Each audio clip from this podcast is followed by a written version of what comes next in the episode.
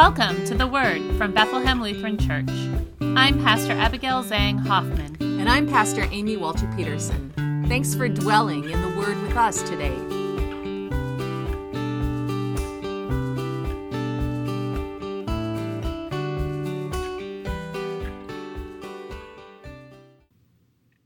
We continue to work our way through the 13th chapter of Matthew, where Jesus is teaching in parables.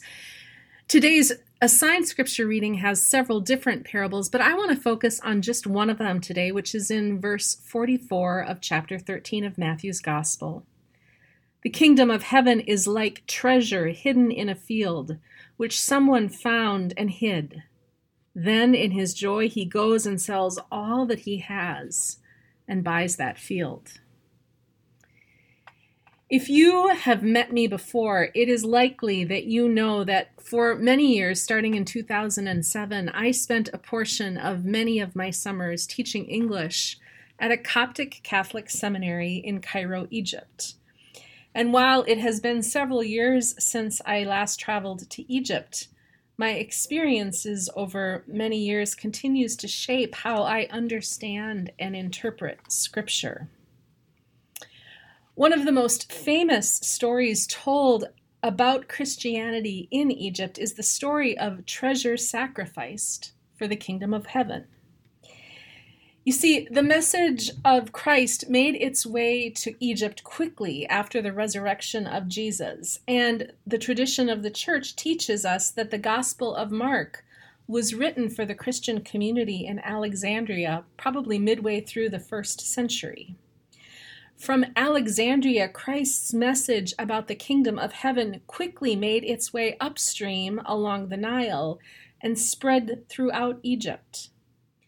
By the third century, Egyptian Christians, who are called Copts, were already making their way to the eastern desert, the land between the Nile River and the Red Sea, a land that is barren and desolate and they had already begun to live solitary and secluded lives in caves in order to pray and ponder and depend entirely on God's mercy and care. Saint Anthony is one of the many who gave up his gave up the life that he knew in order to seek this kingdom of heaven that he had learned about in scripture. According to the legend of the church, he came from a wealthy family.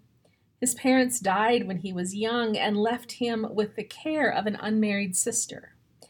At the age of 34, he decided that he would follow the words of Jesus, who said, If you want to be perfect, go sell what you have and give to the poor, and you will have treasures in heaven. Come, follow me. And Anthony took those words literally. He gave away some of his estate. He sold the rest and he donated the funds to the poor, and he became the disciple of a local hermit. Over time, he made his way to the eastern desert where he found his own cave and a source of water, and he lived a life of prayer and work. The story of St. Anthony and the sacrifices that he made to seek the kingdom of heaven is so significant for Coptic Christians that every summer I traveled to Egypt, I would hear it referenced at least once in a sermon of one of my students or even in just conversation with them about the Christian life. In fact, even before I knew about St. Anthony, I learned of ways that his story continues to influence Egyptian Christians to this day. Over many years of teaching, I remember in particular the story of one of my students that I had in my first summer. He lived his own story of sacrificing treasures for the kingdom of heaven. You see, before entering seminary, this young man had set out to make a life for himself. He had tried to become a great farmer, only to see an enormous flock of chickens that he had purchased and was raising be infected and killed by a chick by a, a poultry virus. After that, he did what many young people in Egypt do. He headed to Kuwait to work and make money uh, to support the rest of his life. But because he had not yet finished university, his employment options were limited, and so he took on manual labor. He worked two jobs at a time to build up his savings. After two years of hard work, he had begun to make a nice little nest egg for himself. But then he heard a call to the priesthood. And so he returned home. He gave all his savings away and he entered seminary. Years later, when I asked him why he had given away his savings, he reminded me of Jesus' words to sell what you have and give to the poor, and you will have treasures in heaven. Those same words that had influenced St. Anthony. Listening to Jesus' words about the treasure that is the kingdom of heaven and hearing these stories, it's hard not to wonder what would draw me to make such a sacrifice for the kingdom of heaven? Perhaps you can think of stories from your own life when you have made sacrifices for the sake of living more closely with your idea of the kingdom of heaven. And I suppose I could look at my own life and think of sacrifices that I've made in order to live out my call to serve as an ordained leader in the church. But ultimately, I think spending time and energy identifying our sacrifices misses the point of what Jesus is even trying to say in today's gospel. Listen again to Jesus' words The kingdom of heaven is like a treasure hidden in a field, which someone found and hid. Then, in his joy, he goes and sells all that he has and buys that field. The point of the story is not the sacrifice of the man who sells all he has. The point of the story is the joy in finding the kingdom of heaven, which Jesus tells us is like a treasure hidden in a field. We get it wrong all the time. We, we listen to these parables and we try to understand what they mean for us, but that is not Jesus' point. Jesus isn't describing us, he's describing the kingdom of heaven. And he reminds us again and again that the kingdom of heaven is a surprising joy to behold that spreads like weeds and takes hold of people who experience it in such a dramatic way that it makes a claim on their entire life. For St. Anthony of Egypt, for students that I have taught over the years, the point is not that they gave up everything point is that the kingdom of heaven took hold of their life so completely that they could not continue living as they had before. What is this kingdom of heaven that takes hold of us? In his Sermon on the Mount in chapter 5 of Matthew's Gospel, Jesus describes this kingdom of heaven as an upside down place where those rejected by the world find a home.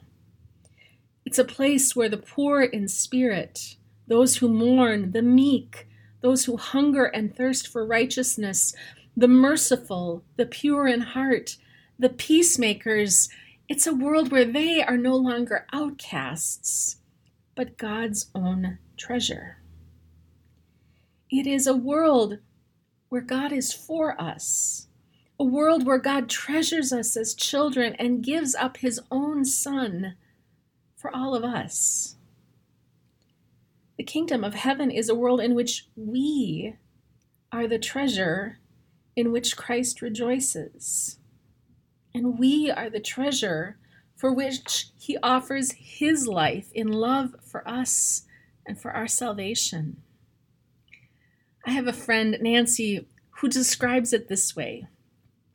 The kingdom of heaven is like an enormous round table with no reservations, where there is no seating chart or dress code, and no one goes away hungry, and there is always room for one more.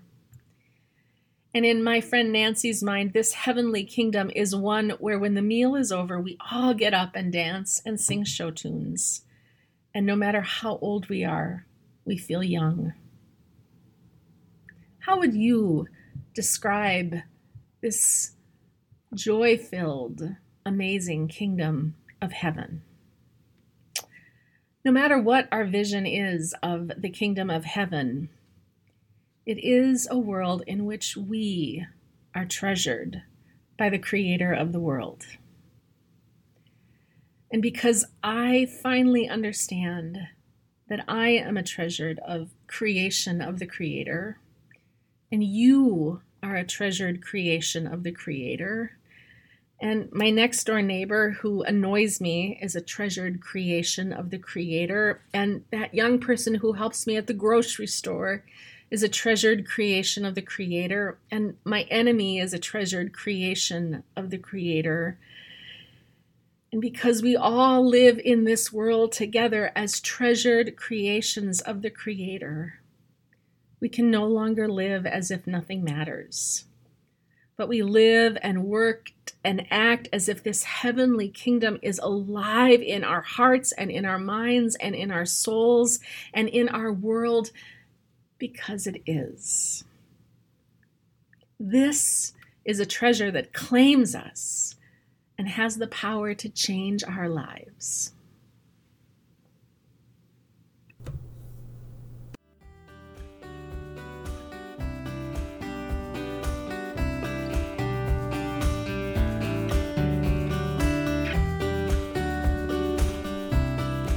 We hope you've been fed by the word this week. Don't miss an episode. Be sure to subscribe wherever you listen to podcasts. And share your feedback with us at the word at blcfairport.org. And if you'd like to learn more about Bethlehem Lutheran Church or support the ministry we share, including this podcast, please visit www.blcfairport.org.